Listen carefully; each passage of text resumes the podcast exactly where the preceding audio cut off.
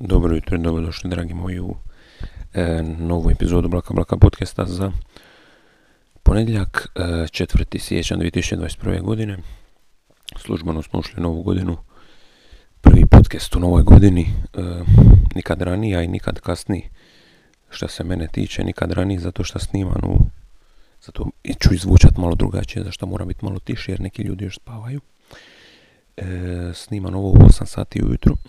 Znači baš na dan izlaska epizode, šta nije bilo, odnosno bilo mi je u, u, u planu to snimiti već sinoć, ali nekako mi se na kraju nije dalo, nisam tijel ovaj, inzistirati na tome, tako da snimam sad nikad ranije na način da snimam samo nekih, šta znam, par sati prije nego što bi epizoda trebala izaći, tako da ovaj, nadam se da neće kasniti što se tiče distribuciju na sve te streaming servise i tako dalje. I ispričavam se unaprijed ako će vas žicirati drugačiji ton ovog podcasta u odnosu na one druge. Prije svega sretna nova godina svima koji slušate, slušateljicama i slušateljima. Teško je smisliti neki novi način da se čestita to kretanje kalendara, jer realno, mislim, ne mora, nije ovo, mislim kao svi smo jedva čekali da završi dvije tisuće dvadeseta. godina. Ja isto, iz osobnih razloga, vjerujte mi, ali ovaj, samo zato što sad eto na kraju više nije nula nego ta jedinica. Možemo se uvjeravati da, mislim, apsolutno može se svašta promijeniti ako vi to, in, kako se kaže, inicirate. I evo jedan od mojih malih, stvari ja mislim ono malih pobjeda i malih projekata, na primjer, zadnjih ne znam koliko ponedjeljaka, zato što sam nezaposlen od đubre, se nisam budio prije, ne znam, devet i trideset. Jutro sam se probudio u sedam i trideset i mislio sam se, ajde, bar će to biti neka mala pobjeda, kao što sam rekao nekim, kogu god to jedno možda zvučalo, da nisi ono spavao pedeset sati kao neki debil bez zaposleni, nego si se bar ono minimalno potrudio da, šta znam, ako već prokrastiniraš, da to u budućnosti pokušaš manje, nemam pojma. A glavno što sam ti što sam počeo govoriti kao sa, sa krajem, početkom nove godine, je li to zapravo šta simbolizira ili ne? Mislim, možda najviše simbolizira u ono fiskalnom smislu, šta znam. Završila je jedna godina fiskalna, valjda. Računovođe među vama, javite mi se jesam li u krivu. A zapravo počinje nova i ono, čisto iz nekih organizacijskih razloga. A sad na osobnoj razini, mislim da više smisla ima nekako stvarati vlastite nekakve blokove, mjeseci, godina, petoljetke ako želite, bez ikakvih komunističkih konotacija, u kojima želite nešto ostvariti, šta znam, od ili unutar sljedećih sto dana želiš skiniti deset kila, unutar sljedećih sto pedeset dana želiš, ne znam, naučiti osnovnu razinu nekog jezika. By the way, budući da ste već pitali, moj Duolingo napreduje dosta dobro, pedeset dana za redom od danas. Ušao sam ono neki, onu Ruby League, ja mislim top pet ligu. Čini mi se u svijetu, ali to mi se čini previsoko za moje trenutno znanje. Ali ako je istina, onda super, dapače. E, mogu vas pitat, šta znam da vidimo. E, je voudrais un café pour moi et toi. E, je voudrais un, un verre d'eau. Uh, où sont les toilettes, uh, les, uh, les toilettes sont ici. I tako dalje, neću vas sad s tim zamarati. Evo sam je došla upravo obavijest na Duolingo da sam izgubio i prvo i drugo i treće mjesto u svojoj ligi. Kad smo već tu, daj da odmah vidim. Ovi su se očito probudili, počeli odmah isto skupljati iks pe. U Duolingo, ako niste znali, slično kao u nekim igrama, isto možete skupati experience points. Da, ispred mene su Hamad, Benita i Ajay Kumar. Imaju svi sad više iks pe od mene, ja sam četvrti sa sto dvadeset pet, ali je onako prvih deset iz ove lige idu u sljedeću ligu. Ako, ako ostaneš u top deset, ček samo da vidim, ja sam napisao dvije natuknice u ovaj svoje bilješke, jesam, o kojima se ti ja osvrnuti. Poču reći kao, nije bitno koja je godina na kraju, e, čisto si dajte nekakve ciljeve, šta znam, kratkoročne, dugoročne ili tipa. U sljedeće dvije godine biti ja, biti jedan od boljih repera u regiji, na primjer. čista je slučajnost da je to možda jedan od mojih ciljeva. Mislim, šalice, je i nije, kužiš. Um, ali znate šta ću reći, kao, samo zato što je sad nije više nula na kraju nego jedinica. Nažalost, virus je dalje tu. Nažalost, tragedije se mogu doda- događati u ovoj godini, kao što se dogodilo doslovno u prvim satima nove godine. Rest in peace za osam žrtava. Što je uopće bilo trovanja plinom u posušju, u blizini posušja u B i H. E, šta reći, ono, kako se osjećaju najbliži koji su tu vijest dobili prvim danima, prvim satima dvije tisuće dvadeset prve. Tamo kad se nadaš i uvjeravaš da ide nešto nabolje i tako dalje. Ali eto, to su te neke stvari, valjda. To se možda moglo spriječiti za razliku od, ne znam, od virusa i prirodnih katastrofa do kojih će doći evo sad odmah. Ali ono, tragično je prije svega, tako da ovaj...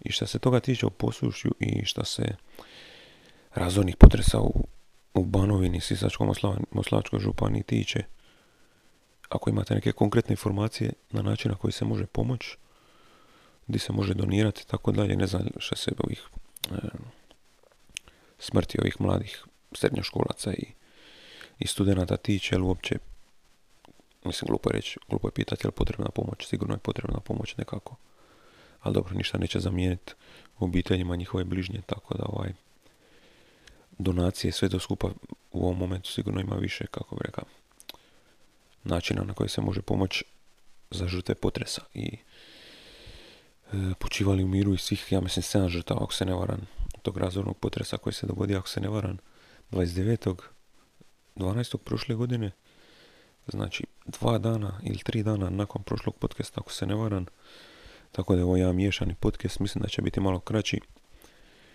u odnosu na prošle, ne sad samo zato da se nekako oda počast, tamo reći, mislim, ko sam ja sad da odajem počast, odnosno šta je ovaj podcast toliko bitan da se u njemu odaje po, počast e, žrtvama potresa i općenito, šta ja znam, svima koji su oštećeni na bilo koji način s ovim potresom u Petrinji i okolici, ali ovaj, i samo zato što se u međuvremenu od ovog podcasta do sljedećeg želim malo i raspitati kod ljudi koji češće streamaju i koji duže su možda i u podcastingu i tako dalje, iako sam ja dosta dugo u svijetu podcasta, preko dvije godine, dobro, on and off, na način na koji mogu napraviti neki, pod navodnicima, humanitarni stream na Twitchu ili na YouTube, ili na YouTube uopće moguća donacija od gledatelja dok gleda, odnosno sluša stream.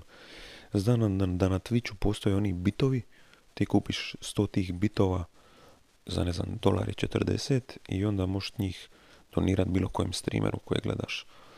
I onda naravno ono što preostaje da vi meni vjerujete da će ti novci koji su prikupljeni tijekom streama ići tipa na ime Crvenog križa Petrinje, na ime Državnog Crvenog križa, na ime one zaklade Solidarna, na ime, ne znam, udruge Ljudi za ljude, koju sam, koju sam jučer malo više saznao jer je jedna od, kako sam skužio, glavnih osoba tog, te udruge bila, odnosno i dalje je, dogradonačelnica Gline. Daj da još jedan put provjerim njeno ime, da ne bi slučajno ovaj, dogradonačelnica Gline, bila jučer u, da, evo odmah prva strana, čim upišeš dogrado, iskače dogradonačelnica Gline, zove se Branka Bakšić-Mitić. Ona je dogradonačelnica Gline od dvije tisuće devetnaeste ako se ne varam, i jučer je nekako pričala dosta, zvučala kao jedna dosta konkretna osoba u emisiji Nedjeljom u dva. Način na koji pomaže, dosta je ona na terenu, mislim ona zna ljude koji su i prije živjeli u lošim uvjetima. Mislim ona je osnovala tu udrugu prije par godina, ja mislim, za ove ljude koji doslovno žive bez struje i normalne vode u dosta zabačenim dijelovima. Znači čovjek se začudi koliko zapravo Hrvatska, koliko je mala, toliko nije mala. Da je na području jedne Sisačko-Moslavačke županije, koja je dosta mala, relativno, ima tih zaseoka i sela gdje je stvarno, kao što su rekli, Bog rekao s Bogom. To mi je jedna ono dosta simbolična, kako bi rekao, stilska figura, ili kako se već kaže. Stvarno ono, zapitaš se, brate, ja se tu brinem, odnosno ja se tu uh, šta znam, u svom više manje sheltered životu sa svojim problemima, ali ne baš tolkim, ni blizu tolkim, razmišljam jel mi kosa rijeđa nego što je bila prošle godine, jel me korona stjebala ili ne, a ljudi doslovno se bude sa zmijama u krevetu, ono, bez, zvuči biblijski, ali je istina. To je dvije tisuće dvadeseta, ono, dvije tisuće devetnaesta. U nekim od tih kuća i života naših, ono, sugrađana, tako da malo ti da jednu perspektivu i, mislim, čita taj potres, čita, čita ta stradanja i potres u Zagrebu i tako dalje. Mislim, ja sam sad, sad sam u Zagrebu, snimam u Zagrebu, ali nisam doživio niti jedan potres, evo, od ovog jučerašnjeg, koji je bio dva zarez sedam, ono, bila jedna trešnja koja ti dolazi od ispod nekako i ja sam u krevetu i nastavio sam spavat nakon toga. Još jedan razlog zbog kojeg sam ti ja se bar danas probudit malo ranije. Ako ništa da ono, ušišam nokte, znaš. Znači ovo se zvuči tako, tako privilegirano, šta više pričam, čini mi se. Ali nisam, nisam takav. Ja mislim da nisam takav, samo šta više pričam možda i šta više pričam o random temama, to, to više će možda zvučati tako, ali stvarno mislim da to nije slučaj. Mislim, znam sebe, ono, trudim se da mislit da, da znam sebe i, i, i, i moj karakter i tako dalje, tako da, ono, trudim se ne žaliti, trudim se biti realan, ono, ko vlastite situacije i vrlina i mana i, i ono, kako bi rekao, egzistencijalnih prilika u kojima se nalazim. A šta sam ti ja reći? Osjetio sam taj potres, znači ako je taj bio dva zarez sedam, budući da ta cijela ljestvica funkcionira eksponencijalno, on nije bio dva puta slabiji od onog, od kojeg zapravo, od, od istog, ne, od onog u, u, u ožujku prošle godine, koji je bio pet i pet, tako nešto, koji isto bio dosta razoran, ali hvala Bogu, svako zlo za neko dobro, zbog korone i zbog toga što je bila nedjelja i šest ujutro, toliko ljudi nije ni bilo vani, koliko je očito možda bilo u podne petnaest u Petrinji, u okolnim mjestima, Majske Poljane i tako dalje. Mislim da tamo ima čak tri žrtve u tom malom selu. Mislim, tri žrtve na možda dvjesto do tristo stanovnika, to je ono jedan posto, tako da to su ogromne zapravo postoci kad sagledaš. To bi bilo kada, da neću ni uspoređivati koliko bi ljudi u nekom većem gradu trebalo poginuti da to bude ta ista razina, isti postotak. Nećemo tim temama dodatno ići u crnjak, ali ću reći, osjetio sam taj potres, kako sam došao do te teme sad, ne znam. A čisto kao biti zahvalan za svoju situaciju, e, ne sad da nije opet smisao života po mom mišljenju govorit kao, a uvijek može gore. Ako i na taj način razmišljaš i živiš, onda uvijek može gore praktički. Onda ispada da ti je cilj past toliko duboko ili čeka da se dogode toliko loše stvari da kažeš, ej, sad sam na dnu, ej, sad mogu reći da mi treba pomoć. Mislim, nije, nije to to, nego sagledati nekako realnu situaciju. Samo zato što tebi može biti gore, ne znači da ti ne može biti bolje. Znači, čisto ti na nekim mikrorazinama, neki mali napreci. Mislim, ja se isto s ovim Duolingom od pedeset dana zaredom trudim manje, kao što sam rekao, gubiti vrijeme. Čisto, iz, ako ništa, iz respekta i prema sebi, prema vlastitoj, ta znam, inteligenciji, prema vlastitom vremenu, ali prema, iz respekta prema, šta znam, vidiš šta te ljude uh, kojima su se srušile kuće, stanovi i tako dalje, u Petrinji, Sisku, Glini i tako dalje. I ono, oni se, na primjer, mislim, ne mogu uopće ne razmišljati o tom luksuzu, hoće li se dići sad dva ranije ili ne. Mislim, doslovno ti visi, šta znam, dnevna soba će ti past na ulicu. Znači, nije bitno je li misliš, ovo sad sebe karikiran, misliš li da gubiš kosu, odnosno da ti je oslabila kosa. E, ovo zvuči tako besmisleno, ali mislim da ćete me skužiti donekle možda. Vi koji me slušate ste već skužili možda otprilike na koji način moj mozak i moji monolozi funkcioniraju. Kao, koga briga za te sitnice i realno neka umišljanja koja te muče. Znači, ti moraš sljedećih tjedana dana dvadeset četiri sata dnevno razmišljati o saniranju vlastitog doma kojeg više nema. Znači, ili ćeš spavati u autu, ili čekaš da se javi neko s kontejnerom ili s kamkućicom. Mislim, I onda ja u ovoj situaciji da još, ako, a već ne pomažem konkretno, uh, osjeć, osjećam se još gore da se probudim u deset jedanaest i ono kao, a, ako ništa, bar sam se probudio, ono malo ranije snimio podcast u kojem ću evo sad navest par ovih bankovnih računa na kojima se može pomoći, par, uh, šta znam, PayPal računa za, za potrebite i tako dalje. Amo kad smo već kod toga, ide napraviti nešto konkretno uz. U ovom podcastu za sad, konkretnije, relativno konkretno. A šta sam isto htio reći prije toga? Petrinja, ono, pomoć ljudima. Uglavnom, hoću smisliti, ako neko od vas zna više od mene po tom pitanju kako ja mogu napraviti live stream. Znači, plan mi je napraviti live podcast. Možda bude i ranije, možda ne bude tek u ponedjeljak sljedeći. Iako će pomoći trebati sljedećih tjedana i mjeseci. Ali što se toga tiče, zapravo sam ti ja samo reći da od par ljudi za koje vjerujem da su dosta dobro informirani u životu, generalno, pogotovo što se pitanja volontiranja pomoći tiče, ljudi koji to rade i kad nisu upaljene kamere i kad uh, nije bila neka nacionalna katastrofa, nego samo neka manja katastrofa koja nije prva vijest, nego možda sedma. Ljudi koji su i tada na ono, prvoj liniji obrane, kažu da ljudima dovoljno, on je izgovor da ne ideš pomoć, nego isto da ne smetaš. Ljudima dovoljno i u Glini, i u, ne znam, Sisku, Petrinju, tim sabirnim centrima, volontera ima dovoljno, hrane ima dovoljno, deka ima dovoljno, kam kućica i kontejnera fali. Ja u ovom momentu ne znam još način na koji mogu pomoći po tom pitanju, probaću, iako mislim da sam premalen za to, nažalost ne znam građevinare i poduzetnike koji se s tim bave, pa da saznan ime neke obitelji od četiri člana kojima treba smještaj, pa da ja to nekako pomogne. A uglavnom ću reći, mislim da je sad prvi val navale na, na tu županiju, na to područje i dalje traje, da je možda malo čak i prenapućeno, stalno čuješ informacije kako. Prošao sam otprilike autom dijelomice to područje blizu Siska, između Velike Gorice i Siska, ajmo reći. I već sam nakon nekog momenta skužio koliko je bitno, kao prvo, poznat ceste, kao drugo, ne ići u, u večeri i noći ako ne znaš ceste, kao treće, ići ciljano. Znači, e, kontaktira sam, na primjer, kon- konkretno drvni centar u Glini, kojeg možete vi kontaktirati, neću vam sad dati broj u podcastu, mislim da osoba koja mi je odgovorila na mail mi je dala broj samo za mene i još par ljudi, ajmo reći, iako nije na odmet da se bilo ko javi. E, tipa taj drvni centar ima četiristo volontera, javilo se tisuću ljudi, znači šesto ljudi je praktički nema di stajat u ovom momentu.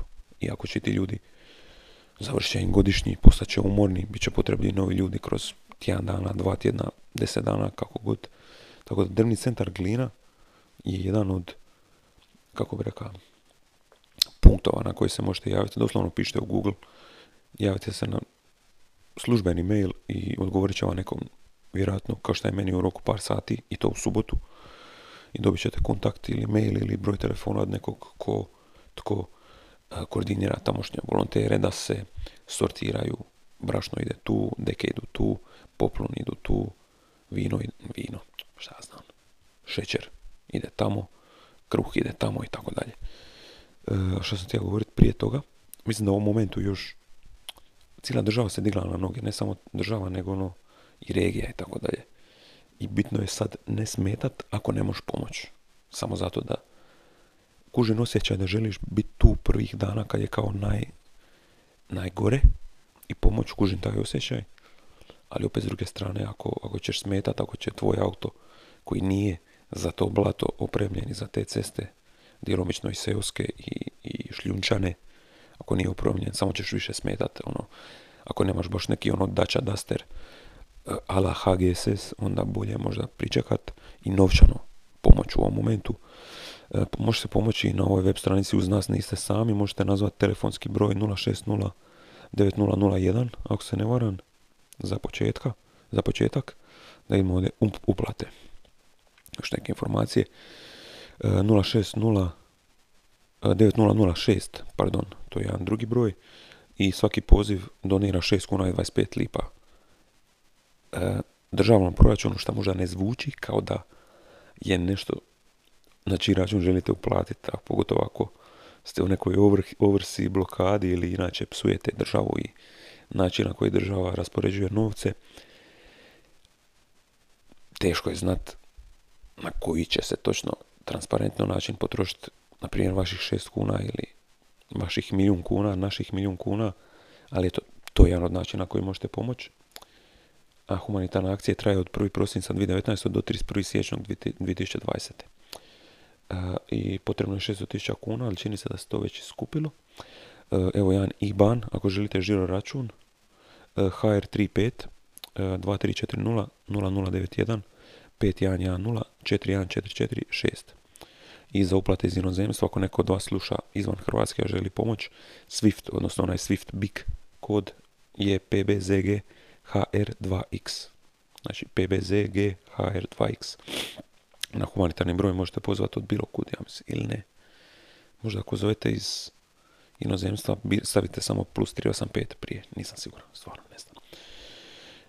E, ima također i udruga Solidarna koja ima svoj PayPal. Mislim da najlakše njima možete uplatiti da samo u vašu tražilicu ugucate paypal.me me, makarska e, Elon Musk slash solidarna, ali nisam siguran, samo malo da provjerim to. Udruga Solidarna. Da vidimo, mislim da imaju oni svoj PayPal. To je za nas, ajmo reći, modernije, puno lak, lakše. E, prikupljeno je već sedamdeset tisuća, ne, to je za nešto drugo. četiri i pol milijuna su već skupili, čini se. Ajmo vidjeti, ajmo vidjeti kako se može donirati najlakše. Znači, udruga Solidarna, ja mislim da je osnovana i prije potresa u Zagrebu, ali i za posljedice tog potresa su konkretno napravili još neku pod udrugu pet zarez pet kao pojačini tog potresa. E, možete samo ići na stranicu solidarna.hr, odabrati iznos pedeset, sto, dvjesto kuna ili koliko god želiš i onda biraš fond. Znači imaš neke fondove koji su prije postojali i možeš označiti sakvačiton fond solidarno s Petrinjom i S M Ž Sisačko-moslavačke županije i onda tu uplatiš direktno za to. Također kod vas koristi aplikaciju KexPay, doslovno evo tri klika, evo prvi klik otvoriš aplikaciju KexPay, drugi klik otvoriš, ugucaš svoj PIN i treće na vrhu aplikacije će se pokazati e, za Petrinju i S M Ž jedan mali oblačić i tu onda stisneš doniraj, treći klik odabereš iznos, četvrti klik i peti klik ti onaj swipe da uplatiš novce za, isto tako za udrugu Solidarna, ali konkretno za žrtve ovog potresa u, u Sisačko-moslavačkoj županiji. Sad ovaj konkretno PayPal ne mogu pronaći, ali nije baš ni bitno, ja mislim, u ovom momentu. Na njihovoj web stranici možete sami naći sve te informacije. Na web stranici od udruge e, Solidarna. E, što sam još htio reći, ako ih od vas zna više o tome na koji način ja mogu napraviti stream, bilo na YouTubeu ili Twitchu, i ovaj, mislim, kogod sudjeluje u streamu može vidjeti koliko sam ja novaca dobija u tom streamu. Pogotovo ako ostavim da stream bude vidljiv i nakon e, streamanja, jel tako? Tako da na taj način može biti transparentno, iako, mislim, vjerujte me na riječ, nije mi cilj. Neću definitivno napraviti Twitch stream i tih koliko već, prepostavljam da to neće biti puno i da se skupi novac, za to neće biti iznos veći od ono pedeset dolara, a to govorim puno, ja mislim. Nije mi cilj to staviti u svoj džep, eto, čisto da znate. Čisto da znate, jedan disclaimer. E, ako neko ima više informacija o tome na koji način to mogu napraviti i mogu li to napraviti na svom YouTube kanalu, ili to moram putem onih subova, onih nekih, vi se morate pretplatiti na moj kanal, pa onda vi meni date tri eura mjesečno, onda ja tih tri eura uplatim nekom drugom. Iako konkretno moj stream, live stream nije pridonija. Konkretno, ne znam kako YouTube funkcionira, mislim da on nema onu opciju da ti gledaš live stream i klikneš donate, ali nisam siguran. To ću isto istražiti samo među vremenu, da se osjećam isto malo, barem korisniji. I da vidimo, došli smo na skoro dvadeset pet minuta ovog podcasta. Mislim da će trebati malo kraće nego vi prošli, to sam možda već i rekao. Ali ne samo to, mislim da ovaj tjedan neću čitati one članke, eh, odnosno komentare članaka, iako možda bi mogao da vam, da bar malo bude, kako bi rekao, kao neka razbibrika na neki način. Mislim, nisam ja sad tu neki, šta znam, neka bitna institucija koja je tu potrebna da ljude opusti, ali oni od vas koji je u slučaju vjerojatno slušaju iz nekog određenog razloga da ih malo moje laprdanje, gluposti, nepovezanost u, u, u monologu malo možda odmakne od neke teme koja ih muči u tom momentu, tako da ajmo vidjeti, ajde. Samo se bojim da koji god članak nađen će se ticat potresa i, i žrtava potresa i tako dalje, a iz poštovanja prema uh, umrlima ne želim baš čitat nešto u vezi toga mm, šta ne bi pomoglo, šta neće pomoći ljudima, tako da ono, sačitanje tih članaka radi neke zabave, radi komentara od nekih budala bi mm, ono malo bi mi zvučalo kao nekako izrugivanje žrtvi, kužite me valjda, tako da mi to nije cilj, ali mogu biti nekakve, ajmo reći, neutralne. Evo još jedan potres, četiri zarez dva.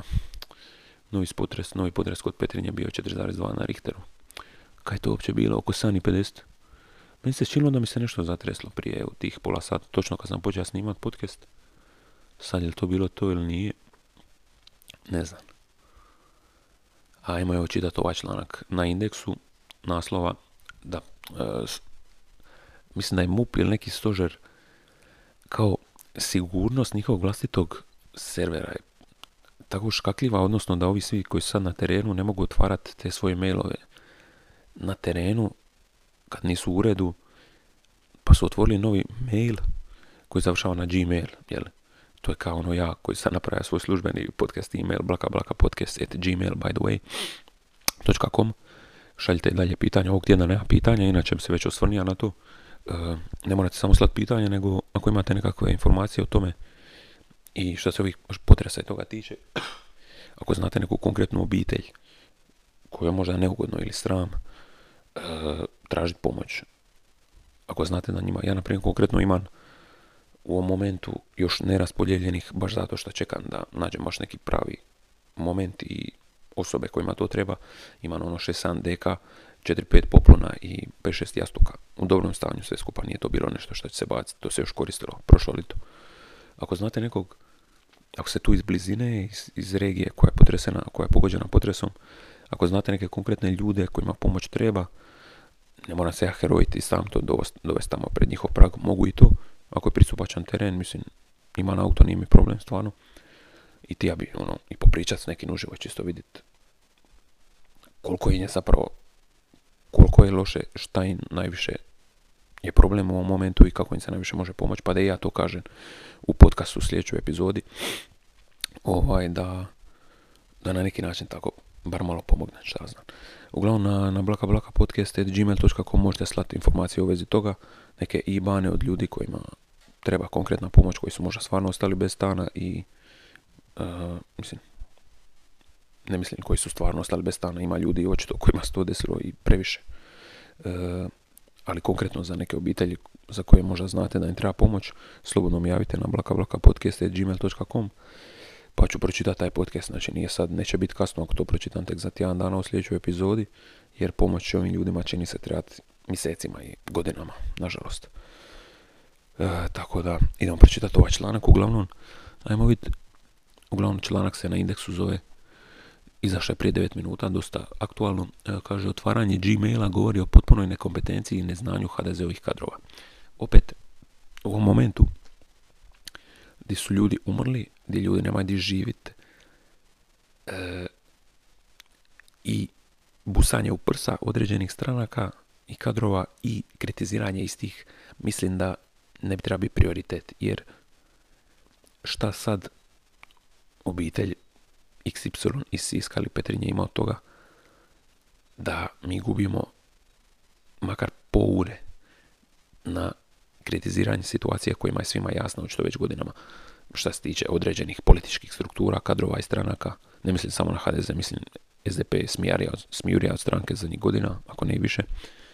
E, opet sam skrenio, nešto sam ti ja relativno pametno reći, ali sam se izgubio. Možda ovo sad polušaptanje za one koji vole moj glas zvuči kao neki a es em er, ali to nije namjera, nego samo ne želim biti preglasan da budim ljude oko sebe. Šta sam ti ja reći? Uglavnom nije to sad bitno. Šta sam još ti ja reći nešto? Stvarno je bila relativno pametna ideja. Fuck. E, jebimo mater. Ne znam, uglavnom mislim da je gubljenje vremena sad na neki način kritiziranje tih stranaka i tako. Aha, htio sam reći da sad se svi tu rugamo kao e, informati, informatičkoj, kako bi rekao, naprednosti ove države i njihovih institu, njegov, njezinih institucija, ali e, ovo možda i za vas koji niste iz Hrvatske, možda ne znate. Mislim, imamo taj, na primjer, portal zdravlje. Ja ukucam preko svoje e, banking aplikacije. Mogu vidjeti, na primjer, zadnjih deset e, laboratorijskih nalaza koje sam ima. E, specijalističke nalaze. Znači, dva, tri klika ja mogu to isprintat. Ima svoj P D F. P D F svog nekog nalaza koji možda treba za neku svrhu. E, ja mogu isto tako kod svoje osobne doktorice nazvati jedan uh, govorni automat, naručiti lijekove koji mi trebaju, koji su mi ono kronični, na primjer, ili svojoj mami. Ja mogu, mi možemo, odnosno u sustavu e-građanin, šta znam, pogledat imamo li ovrhu na svoje ime i na svoj OIB u ovom momentu. Ja primam doslovno svaki račun, odnosno sve režije primam mailom odnedavno. Je to tek se desilo dvije tisuće dvadesete. Ali digitaliziran sam po tom pitanju jako. E, ja mogu izvaditi svoj rodni list, vlasnički list za kuću, nečiju. I puno, puno toga online, ono, u roku pola sata. Tako da mislim da mi stvarno nismo toliko loši po tom pitanju. Ja čujem priče iz, čak iz Njemačke, iz nekih pokrajina i gradova, di stvarno za jednu tako razvijenu državu se ne bi očekivalo da za tako male stvari, kao šta je šta znam, neki, neki papirić, moraš ići u neku instituciju koja ti je možda daleko, kiša je, snig je, moraš ići na lice mjesta da bi dobio taj neki papir. Hrvatska za jednu Hrvatsku, za jednu relativno slabije razvijenu državu Europe i Europske unije, po toj pitanju informatizacije mislim da smo jako dobri. Eto, ne branim ni jednu ni drugu stranku, samo mislim da smo po tom pitanju bar nešto konkretno napravili. Ja to govorim iz iskustva, na primjer. Ja sam isto tako mora ići iz Zagreba, kojem je boravište u Šibenik, pred Božić. E, bile su propusnice aktivne koje su međuvremeno ukinute zbog potresa u Petrinji. Ja sam u tri klika kao prvo sazna da mogu izbaviti potvrdu o boravištu i prebivalištu. Kao drugo, isprintat tu istu potvrdu. I slučajnost je bila takva da sam na povratku u Šibenik, u moje prebivalište, me zaustavila policija, mene i prijatelja koji ima boravište, koji ima prebivalište u Zagrebu. I to je to koje mora imati propusnicu. I ja sam imao to sve isprintano, stavljeno u fasciklu na mom vozačevom mistu pokraj, pokraj sisa. Znači, nije sve baš toliko crno što se toga tiče, ali ajmo mi na ovaj članak koji glasi, kao što sam rekao, otvaranje Gmaila govori o potpunoj nekompetenciji i neznanju H D Z-ovih kadrova. Uglavnom, odmah počinje sa sranjem, svaka država koja drži za sebe pazi na izgled i nastup onog dijela državne službe koji se izravno obraća građanima. Policije, carine i vojske, kad smo već kod toga, opet imam digresiju iz vlastitog iskustva, kad sam naručiva preko jedne američke web stranice, goat dot com, koza, koza dot com, koju mi je preporučio klinac, shoutout mojoj kmici Đorđu. E, morao sam platiti carinu, jer su patike bile malo skuplje. One Air Maxice o kojima repam i koje nosim u spotu i tako dalje. Ljubičaste kao Rodmanove perike, koji možda zapravo nikad nije imao ljubičastu periku, ali nebitno. E, Moram sam platiti carinu, da mi e, paket ode sa carine i dođe do mene, mora sam aktivirati takozvani euri broj. Znači, to je doslovno kao da sam ja kao fizička osoba dobija svoj P D V broj, kao da sam firma. Moram sam se javiti svojoj matičnoj carini, da mi oni daju taj broj. Doslovno dva maila, e, nakon kojih su oni mene poslali tu potvrdu, s kojom je aktiviran taj moj euri broj kojeg mogu koristiti dalje. E, znači, to sam riješio putem maila u roku dvadeset četiri sata. I nakon toga D H L koji mi je dostavlja patike je tražio taj moj broj, ja sam ga upisao i paket je došao do mene nakon dva dana. Carina u tom momentu isto bila dosta, znači ja nisam morao izaći iz kuće, ja nisam morao izaći iz piđame, da si, na primjer, banalni slučaj, ne radi se o devu potresu i životnim temama, ali ja sam relativno lako riješio taj svoj mini problem. Tako da, opet ponavljam, mislim da nije toliko u kurcu situacija koliko se mi nekad ne želimo informirati sami i sami potruditi da riješimo neku situaciju. Još sad sam sve, sve grublji mi je glas, moram popiti malo kave. Ah, pardon. Tako da, uglavnom ono što se desilo u Hrvatskoj je to da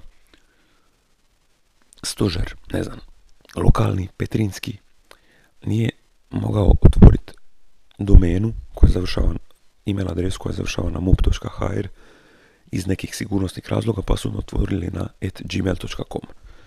I, I to je sad kao sprdačina. Ponavljam, mislim da imamo pametnije načine za trošiti energiju nego da se rugamo sad toj odluci, ali dobro, samo malo. trideset pet minuta već je te led. E, bla bla bla. To je možda isto glupo, ali evo piše tu MUP za informatizaciju ima devedeset jedan milijun kuna godišnje. Po tom pitanju možda je glupo da moraju otvarati besplatni Gmail račun koji može svako otvoriti doslovno dok sere na ve ce u na svom mobitelu, ali dobro. Ajmo vidjeti imali komentara na ovo. Ima tri komentara, ali šta znam, nisu nešto zanimljivi. Uhljeb do uhljeba, vojska do uhljeba, kaže Marko. Mislim da ipak nema smisla da čitam komentare ovaj tjedan. Čekaj samo. Evo kaže se i ceste su mokre i skliske i dosta ih je zatvoreno zbog potresa, tako da ako već idete tamo na put direktno na područje Sisačko-moslavačke županije, provjerite na Google, prvo na Google Mapsima jesu li neke ceste zatvorene i ako jesu, zašto su zatvorene. Znači zvuči njebeno ka, ka Lil Wayne, ka prehlađeni Lil Wayne. Ček samo da čujem koliko je ovo glasno bilo zadnje što sam snimao, samo malo. Da, dosta sam blizu držam mikrofon na nekim momentima, čini mi se. I svaki put kad sam neka uh, P ili nešto na P i bilo bilo jako glasno, tako da ću radije šaptat i pričat ovako nego uh, onako promuklo kroz glas. Mislim, evo sad je opet bilo, vidio sam da sam, vidim tu na, u programu da sam prejako reka s, riječ na slovo P. E, ispričavam se na tome ako je bilo jako naporno slušati ovaj protekli dio podcasta, proteklih dvadeset minuta. E, uglavnom mislim da neću ipak čitati ovaj tjedan ove članke i komentare na isti, čisto je to iz pijeteta prema žrtvama, recimo to tako, iako sam to sad rekao posprdno, ali to ne mislim posprdno, stvarno nisam to rekao posprdno, samo se uvijek kao što se sam iskužio u svojim podcastima često sam sebe preispitujem i kritiziram kad možda to i nije toliko potrebno, tako da eto, ali to ste već mogli do sad shvatiti i u zadnjih pet šest podcasta. Znači sad svaku riječ na P pokušavam riječ pažljivo i oprezno. E, ali mi dalje imamo segmente u Blaka Blaka podcastu na koje se možemo osvrnuti i to ne neke random i nebitne, nego neke u kojima možemo čak nešto naučiti. Idemo na našu dragu web stranicu days of the year točka com. E, u novoj smo godini, novi mjesec i novi dan nečega. Da vidimo. E, četvrti prvog e, Trivia Day, svjetski dan trivije. E, tako da je upravo ovo što ja radim u skladu tog dana. Znači svjetski dan trivije kad, valjda, da idemo šta piše, zapravo šta ću tu izmišljati, evo te pravit se pametan. Pistu mater. Trivia Day. All those facts you picked up uh, through daytime game shows can finally be put to good use when you astound your friends with your general knowledge. Trivia Day is the perfect day to share all of those silly little facts that almost nobody knows, making this day a fun and interesting one to spend with friends or family. Eto, ako danas ne znate šta biste igrali, igrate neku društvenu igru, neki možda alias, ne baš alias, Trivial Pursuit, kojeg doslovno niko nema kod kuće. Ili ne znam, znači doslovno, ovo što sad radim je trivija i kasnije ovih random Wikipedia članci će biti isto moj prilog um, Trivia Day u svjetskom danu trivije, trivialnih informacija. Čitav ovaj podcast je do sad biti jedna velika trivija, ako ćemo biti iskreni. I evo, Trivia Day je svaki dan kad ja radim ovaj podcast i čitam ove random Wikipedia članke ili days of the year točka com. Ajmo vidjeti čega još danas svjetski dan. Četvrti prvog dvije tisuće dvadeset prve. Uh, Weigh in Day. Aha, svjetski dan vaganja. Žao mi je, dame i gospodo, možda to niste sami sebi htjeli priznati, ali vjerojatno smo svi skupa se udebljali ovih prošlih blagdana, tako da ako vam nije preteško sa vlastito srce i ego, izvagajte se čisto da bi mogli znati koliko ste zdravi postali u budućnosti. Eto, recimo to tako, neka vam to bude razlog. Svjetski dan Braila, Braja, Brail, ona Brailova, pismo za slijepe, je li tako? Je li tako da je to to? A ne, to je ono, pardon, Brail je ono na one točkice po kojima slijepe osobe kuže šta zapravo piše, je li tako? I to je uvijek ona, sad ispred sebe imam daljinske televizije i kužiš kako uh, upravo za te slijepe imaju te slijepe, za slijepe osobe, uh, imaju te izbočene male točkice na, na primjer, na gumu za paljenje, na butonima za pojačavanje tona i za mijenjanje programa. I na broj pet, samo na broj pet, valjda, budući da je on u sredini, ako znaš gdje je broj pet, znaš i gdje je četiri, šest, dva, osam, tri i tako dalje. Tako da to mi je bilo, to sam skužio e, jučer, prekjučer i prije nego sam znao da ću snimat podcast u kojemu ću pričati o svjetskom danu e, Braila. Tako eto, to je danas isto četvrti prvog. Da vidimo šta još. Svjetski dan špageta, malo kontradiktorno, s obzirom da je svjetski dan vaganja. Prvo se izvagajte, pa onda pojedite špagete ili ne. Možda prvo pojedite špagete, onda se izvagajte, pa ćete znati neki maksimum na kojem ćete biti tog dana. Jer ako ćete od ničeg napuniti želudac, to su onda špageti, škrobi i ugljikohidrati. Tako da, eto. Četvrti prvog je Pop Music Chart Day, svjetski dan pop music uh, ljestvice, recimo tako. Znači, sad kad sam rekao pop, je opet eksplodira mikrofon, ispričavam se na tome. Uh, kad smo već kod tih ljestvica, ajmo vidjeti kako izgleda top ljestvica u Hrvatskoj u ovom momentu. Koji su to ljudi i pjevači i pjesme? Top ljestvica Hrvatska. Ne znam uopće kako se službeno zove. Ono nešto top četrdeset, ja mislim. ha er top četrdeset, ili tako? Ajmo vidjeti. Toplista.hr, to je vada to. Samo malo, samo malo. Toplista. ha er top četrdeset. Ok, na broj jedan. Što je ovo, brate? E, od Božića do Božića, Tonči Huljić i Marko Tolja. Broj dva, Medenjak od Domenike. Broj tri, Čudo je moguće od Žaka Houdeka. Broj četiri, Čarolija Božića od Fluentesa. Dobro. Broj pet, Samo s tobom meni Božić je Franka featuring Igor Geržina. šest, Sretan Božić, Meri Andraković, pripučujem, žao mi je Meri. Broj sedam, Mali krug velikih ljudi, Massimo, on je već trideset jedan na top listi. Um, broj osam, Banja večer, grupa Vigor. Broj devet, Kuća puna osmiha, Kristijan Rahimovski. Kristijan Rahimovski je na top listi, bez uvrede, brate. I broj deset, Zagrljaj za Božić, Tarapana Band. Interesantno. Ali ono što meni interesantnije je izdavačka kuća Tončija Huljića i Domenike koja se zove Tonika. To, Tonika, da. To prvi put čujem i ne znam, interesantno mi je na neki način, nemam pojma. Osim toga sam se sjetio i da je prije par dana, ja mislim, izašla top lista nacionalovih albuma godine. Yours Truly se nije našao u popisu top deset, žao mi je. Većinom se nije baš našlo puno hip-hop albuma, osim Alejandra Buendije i njegove škrinje, ali e, ako se, ako mi radi ikog, ako, kako bi rekao, ako iko mora biti na top, toj top listi, nek to bude Alejandro Buendija. Znači, hoću reći, ni u jednom životu se ne mogu ljutiti što je Alejandro Buendija izabran e, za album godine, a ja nisam. Znači, to bi bilo jako nelogično. Opa, pardon, jako nelogično. Um, što sam štio reći?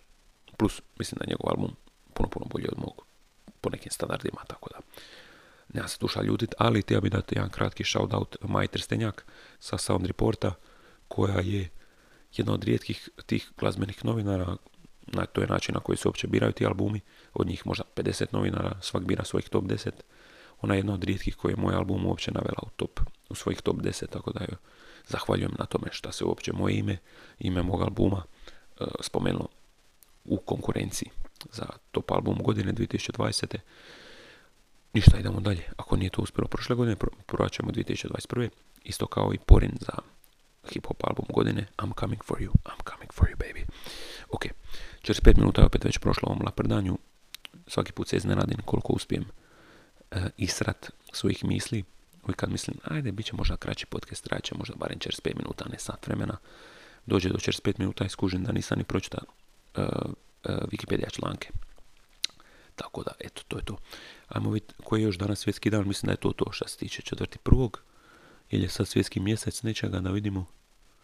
Mislim da nije. Ne. Prošli mjesec je bio svjetski mjesec započinjanja vlastitog biznisa, svjetski mjesec kruške i još je bilo nešto, ali sam zaboravio već. Nemam pojma. Eto, pojedite špagete, izvažite se, naučite malo o Brajlovoj abecedi, pogledajte top listu svoje države i naučite neku random uh, činjenicu. Kad sam već kod toga, tu ću vam ja odmah pomoć. Idemo na random Wikipedia članke za ovaj tjedan. Idemo prvo na hrvatsku Wikipediju. Ok, predobro. Prvi random Wikipedia članak sa hrvatske Wikipedije je, odnosno s hrvatske Wikipedije je Savez Rusina i Ukrajinaca Republike Hrvatske. E, to je krovna kulturno-prosvjetna manjinska organizacija u Republici Hrvatskoj, osnovana tisuću devetsto šezdeset osme u gradu Vukovaru. Čak se ovog nečeg sjećam s faksa, budući da sam studirao etnologiju, a tamo se baviš sa ovakvim stvarima, među ostalim. Organizacija je nastala s ciljem očuvanja kulturnih vrijednosti Rusina i Ukrajinaca u Republici Hrvatskoj, gdje su se do tisuću devetsto devedeset šeste bilježili kao jedinstvena manjina. A sad su valjda odvojeni, nisam siguran. Jel to tu piše?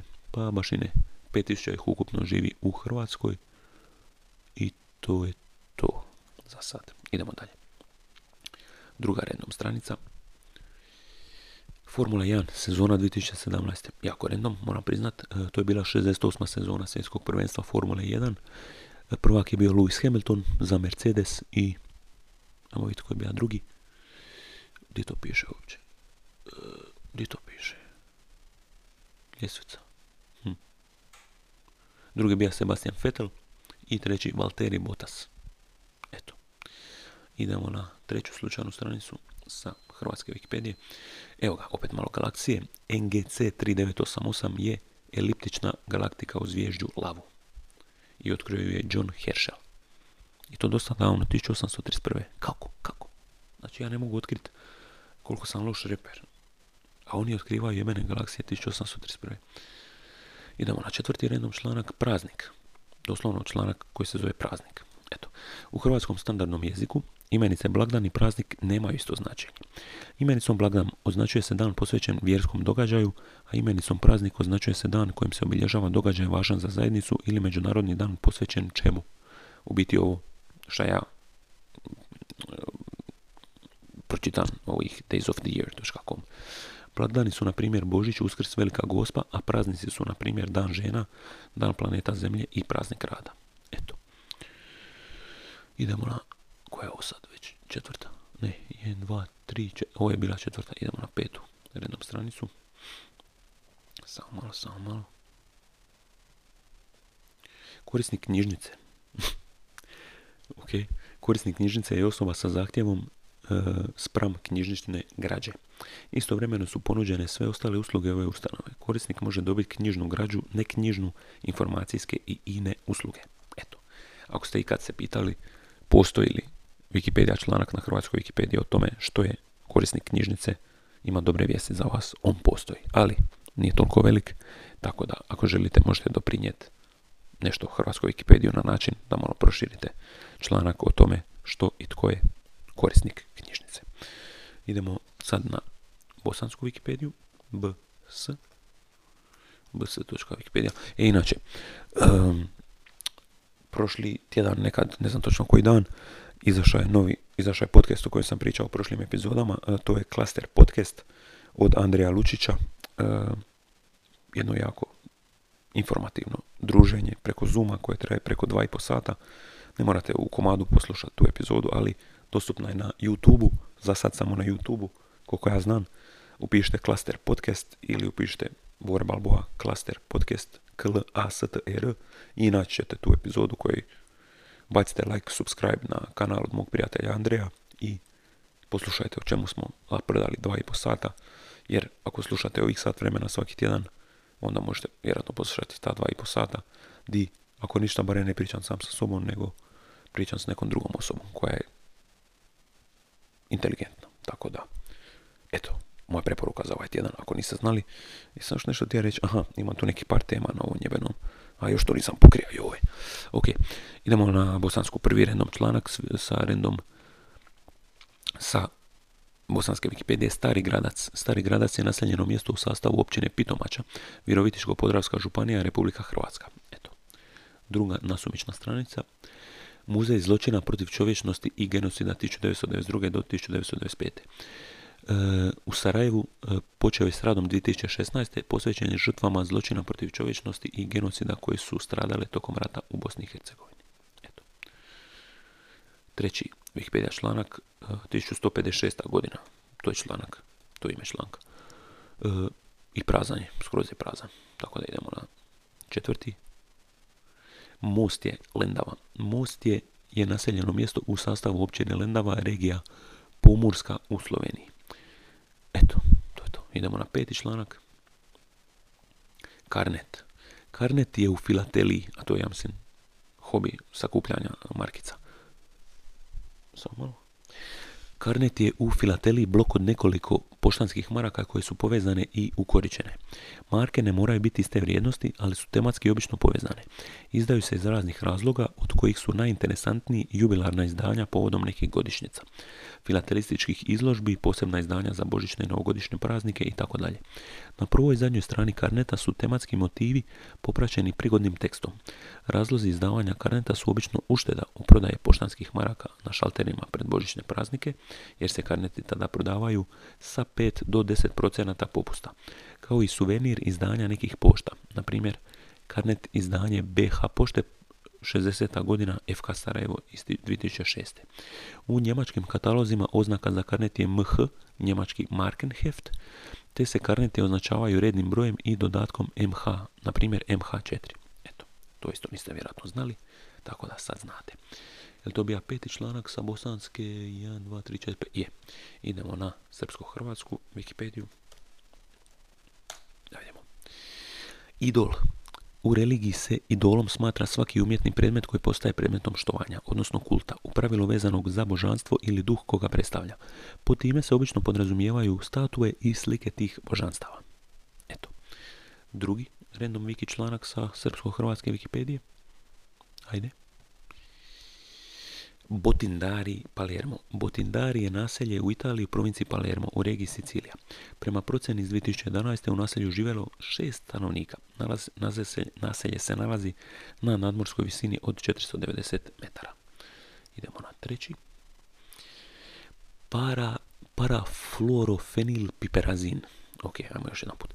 Parafluorofenilpiperazin je organsko jedinjenje koje sadrži deset atoma ugljenika i ima molekulsku masu od sto osamdeset zarez dvjesto dvadeset dva, koja je ovo mjera D A Darwina, Daltona. Eto. Znači, molekulska masa od sto osamdeset zarez dvjesto dvadeset dva Daltona. Dobro, idemo na četvrti članak, ako se ne varam. Hisn al-an-Nakib je naselje u Jemenu u pokrajini Al-Džauf. Prema procjeni iz dvije tisuće dvanaeste. u naselju je živjelo šezdeset tri stanovnika. Naselje se nalazi na nadmorskoj visini od dvije tisuće devedeset jedan metara. Znači, ovaj članak je stvarno neko mora napisati. I to na srpsko-hrvatskoj Wikipediji, koja se vjerojatno ne koristi toliko često kao ove nacionalne, državne, kako da kažem, uh, Wikipedije. Jako zanimljivo. Ako se mene pita, jako zanimljivo. Da idemo. Jedan, čekaj, jedan, dva, tri, četvrti, ovaj četvrti, idemo na peti. Mount Pleasant, Tennessee. Mount Pleasant uh, je grad u američkoj saveznoj državi Tennessee. Znači piše ono T N S I, predobro. Po popisu dvije tisuće desete. broj stanovnika je četiri tisuće petsto šezdeset jedan, što je sedamdeset stanovnika više nego dvije tisuće. Eto, naraslo im je stanovništvo za jedan zarez šest posto. Eto. To je to što se redno Wikipedia članaka tiče, dragi moji. Idemo to zatvoriti. Idemo vidjeti što ima na ovim svojim bilješkama za ovaj tjedan. Uh, Malo prije sam doslovno gledao, to mi je prva bilješka, natuknica Steph Curry uh, i Golden State Warriors i pobjedili su, čekaj, koga su pobjedili, ono, gdje mi je N B A aplikacija, skine sam N B A aplikaciju koja je dosta dobra, moram priznat. E, b, b, b, b, b. Dje, dje, dje. Ok, uh, Golden State je trenutno u zapadnoj konferenciji osmi, točno iznad crte za playoff, tri pobjede i tri poraza. Počeli su jako loše, ali su se onda digli, prvenstveno zbog luđaka Stefa Curryja, koji je sinoć, ili odnosno jutros po našem vremenu, zabio šezdeset dva koša u pobjedi Warriorsa protiv Portlanda, koji nisu baš neka jadna ekipa, sto trideset sedam sto dvadeset dva. I obe ekipe sad imaju tri tri skor iz prvih šest utakmica. Znači Steph Curry, rekord karijere, šezdeset dva koša. šezdeset dva koša. Damo vidjeti koliko minuta uopće, koliko bi je minuta na terenu. Golden State. Steph Curry igra trideset šest minuta i zabija šezdeset dva koša. Znači to znači da je svake, svaku minutu zabija dva koša. Aha, odnosno zabija jedan koš. Damn. Znači doslovno nema minute na terenu u kojoj nije zabija koš. Fascinantno. Pet, pet rebound je skok, jel tako? Još sam nov. Pet reboundova, pet skokova i četiri asistencije.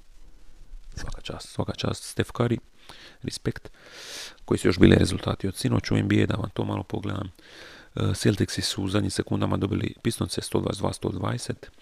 Warriorsi nakon dvije pobjede u nizu su pobjedili u samo sto dvadeset tri sa pola koša razlike, sto dvadeset tri sto dvadeset dva su pobjedili Nece, koji sad imaju čak četiri poraza u sezoni. Uh, Lakersi su dobili Grizzlyse sto osam devedeset četiri, Nuggetsi su dobili Minnesota sto dvadeset četiri sto devet, pardon, Utah Jazz, San Antonio sto trideset sto devet, uh, Bulls i Dallas sto osam sto osamnaest sto osam, Dallas uh, jako loše stoji, mislim da su zadnji u svojoj konferenciji, sad ću to baš pogledati. Znači, Luki Dončiću za sad ne ide baš toliko dobro. I ekipi. Da nije samo Dončić. E, Clippersi su dobili Sanse sto dvanaest sto sedam u dvoboju. Dvi najbolje momčadi na zapadu. E, pet dva imaju seriju jedni i drugi. I, kao što sam rekao, Warriorsi su dobili Portland sto trideset sedam sto dvadeset dva. Idemo na stajanje, na tablicu. U istočnoj konferenciji, samo malo, ima nešto u oku. Opa. Prva je Filadelfija. Mislim da nisam baš ono, uvijek gledam te sažetke na onoj, na N B A kanalu Motion Station, ali nikako da pogledam Filadelfiju kako igra, moga bi, budući da su prvi pet jedan, drugi Orlando četiri dva, treća, treća Indiana četiri dva, četvrti Cleveland četiri dva, peti, uh, peta Atlanta četiri dva, inače moj favorit općenito ove sezone, šesti Boston, sedmi Knicksi, New York Knicksi tri tri imaju omjer, osmi je Milwaukee, taman iznad crte isto tri tri, možda i ne ide toliko dobro kako smo možda mislili u ovom momentu.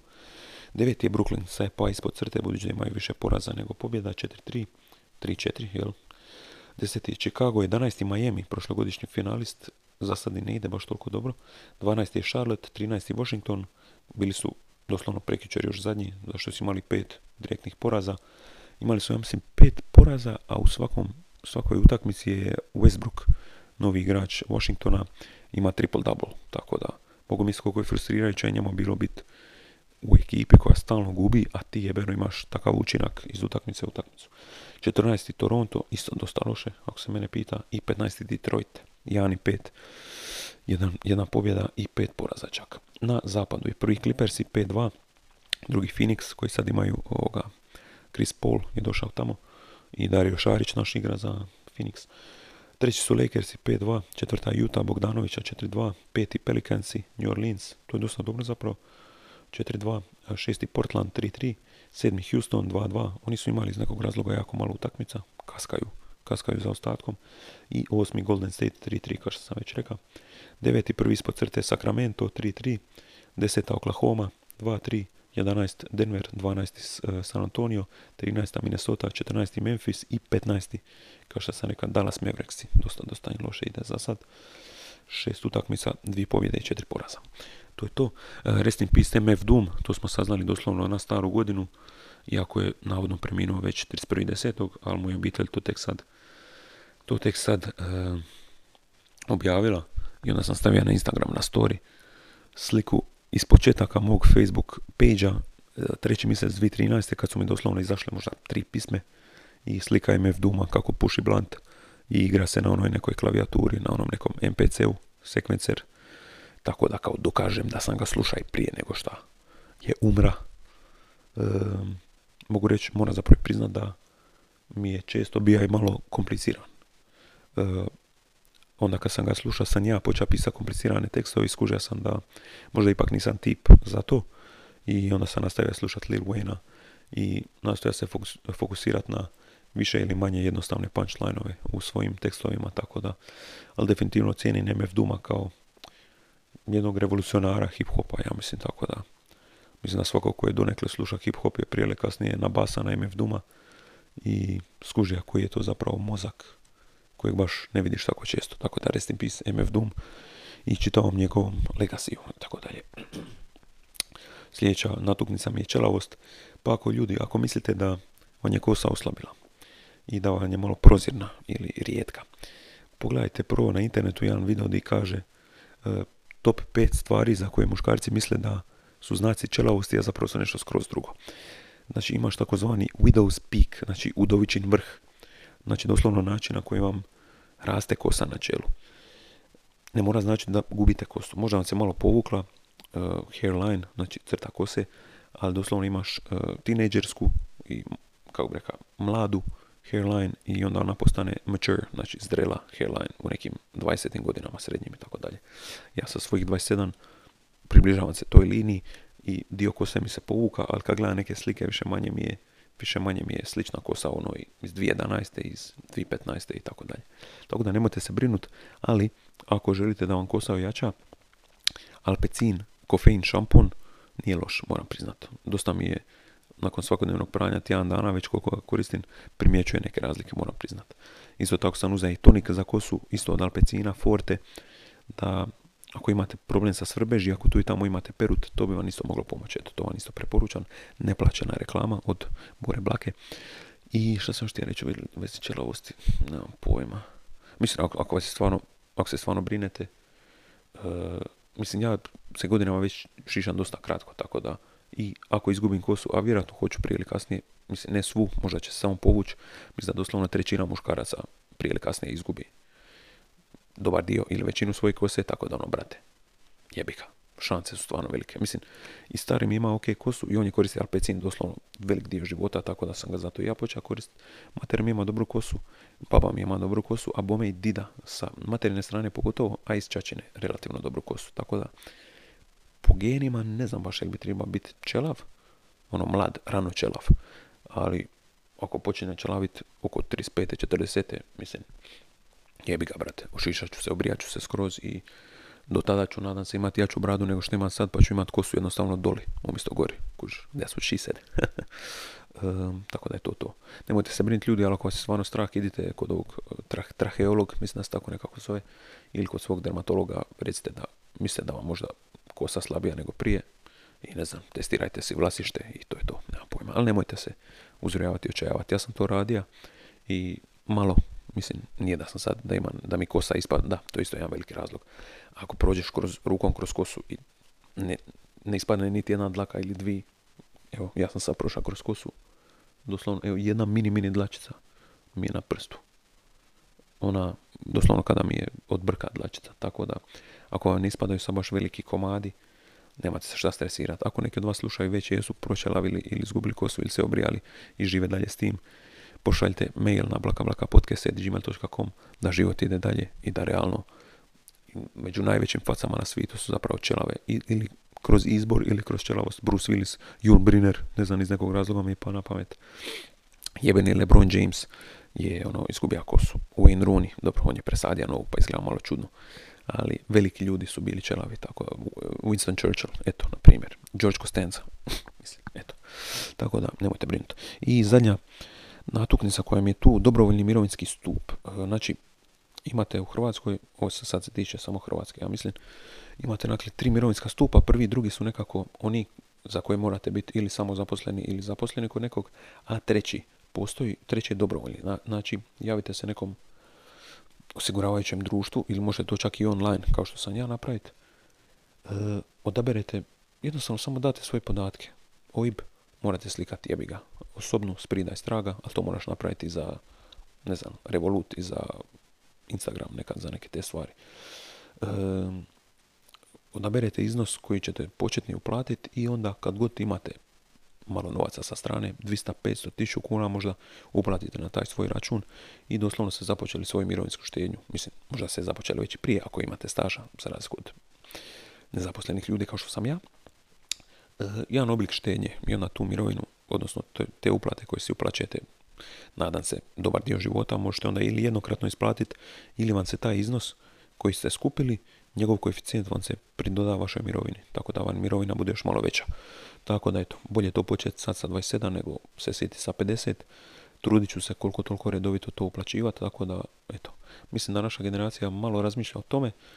E, ja sam ovo nekako polustihijski, kao vidio sam stalno te oglase i mama od cure mi je pričala o tome da je to dobra stvar.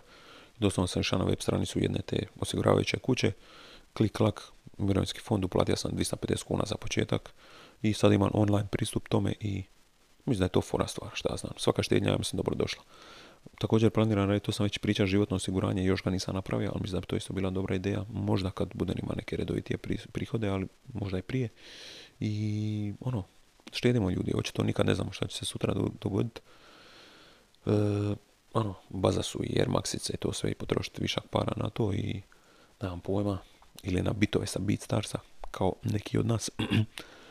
Ali ovaj, šta znam, mislim da trebamo sad razmišljati već o svojim šezdesetima i pedesetima, koliko god to depresivno zvučalo.